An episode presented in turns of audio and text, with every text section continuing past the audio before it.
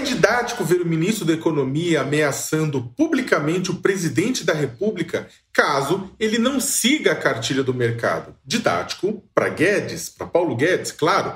Desde o começo da, da parceria do neoliberalismo com a extrema-direita violenta, parte da elite achou que poderia tutelar o capitão. Aprende duras penas que é ela quem deve ganhar um tutor. Aspas.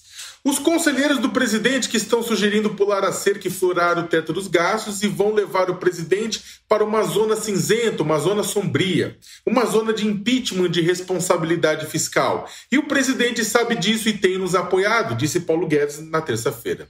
Bem, sombrio é o ministro da Economia que reclama que empregada doméstica estava viajando demais para Disney e que afirmou que rico sabe poupar, já pobre consome tudo. Agora, após conversar com Rodrigo Maia e com o líder do Centrão, Arthur Lira, Guedes deixou um impeachment à mostra para ver se assustava o presidente Bolsonaro. Agora, ele, Bolsonaro é tosco, mas não é burro. Não vai dar as costas para o capital, mas irá pressionar. Ele precisa de dinheiro para a obra de retomada da economia e para o seu Bolsa Família 2.0, a fim de garantir a reeleição e, após a reeleição, um segundo mandato implementar um reinado de terror. Seus sócios da elite podem até rosnar, mas não vão abandoná-lo. Eles não têm outra alternativa no curto prazo. Se com uma montanha de mortos de 103 mil pessoas ele vai segurando a popularidade, acham que vai ser fácil trocá-lo por um Hamilton Mourão com base em pedaladas fiscais? Eles vão fazer resistência, mas ao final irão ceder algo.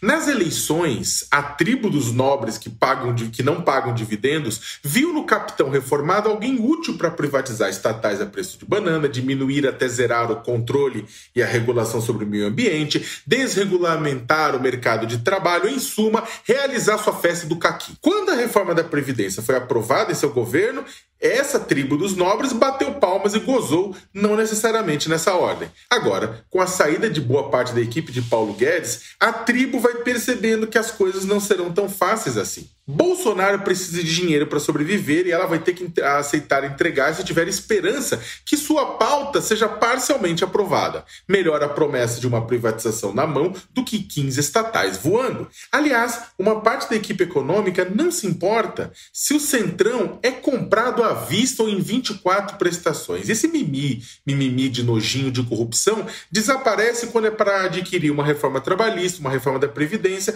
ou uma emenda do teto dos gastos. Essa última, inclusive, limitou o crescimento de gastos públicos ao ritmo da inflação por duas décadas, criando problemas para áreas como saúde e educação. É questão de matemática. O teto dos gastos não estava em nenhum plano de governo eleito e só foi aprovado porque era filho bastardo do impeachment com o governo Michel Temer. Já naquela época, avisamos que essa cueca apertada iria esgarçar até ceder em algum momento, quando a sociedade crescesse e o tamanho do Estado não conseguisse atender às exigências constitucionais mais básicas. O que não imaginamos é que uma pandemia assassina adiantaria as coisas. Bolsonaro, que no início, que de início ofereceu 200 mangos de auxílio emergencial, deveria acender uma vela para o Congresso Nacional. Com a aprovação de um valor entre 600 e 1.200 por três meses, depois estendido por mais dois, ele viu seus índices de popularidade subirem entre os mais pobres. Ele, que caiu entre a classe média por causa do seu terraplanismo sanitário na pandemia, mas cresceu no grupo de até dois salários mínimos. Esse grupo é numericamente maior que a classe média e fundamental para a reeleição. Como eu venho dizendo desde que o auxílio foi aprovado, Bolsonaro tem tudo para herdar a base do lista dessa forma. Uma ação de renda mínima pode ajudar Bolsonaro a se reeleger e depende de uma revisão do teto dos gastos. Esse projeto é pauta histórica dos progressistas, o, o, renda mínima, não a reeleição do Bolsonaro, e precisa ser apoiado independentemente de quem seja beneficiado politicamente. Claro, se não vier nos moldes do Vale Coxinha pensado por Guedes, mas tiver substância para tirar milhões de pessoas da extrema pobreza. Como? Mordendo renda e patrimônio dos super ricos e não sendo como este governo tanto gosta de ser um Robin Hood às avessas, tirando alguns benefícios dos pobres CLT e destinando-os aos pobres informais. Temos um Brasil em escombros para reconstruir assim que o coronavírus passar. Nesse contexto, manter o teto dos gastos a partir do ano que vem, quando não mais teremos o estado de calamidade que permite estourar contas, será delinquência social.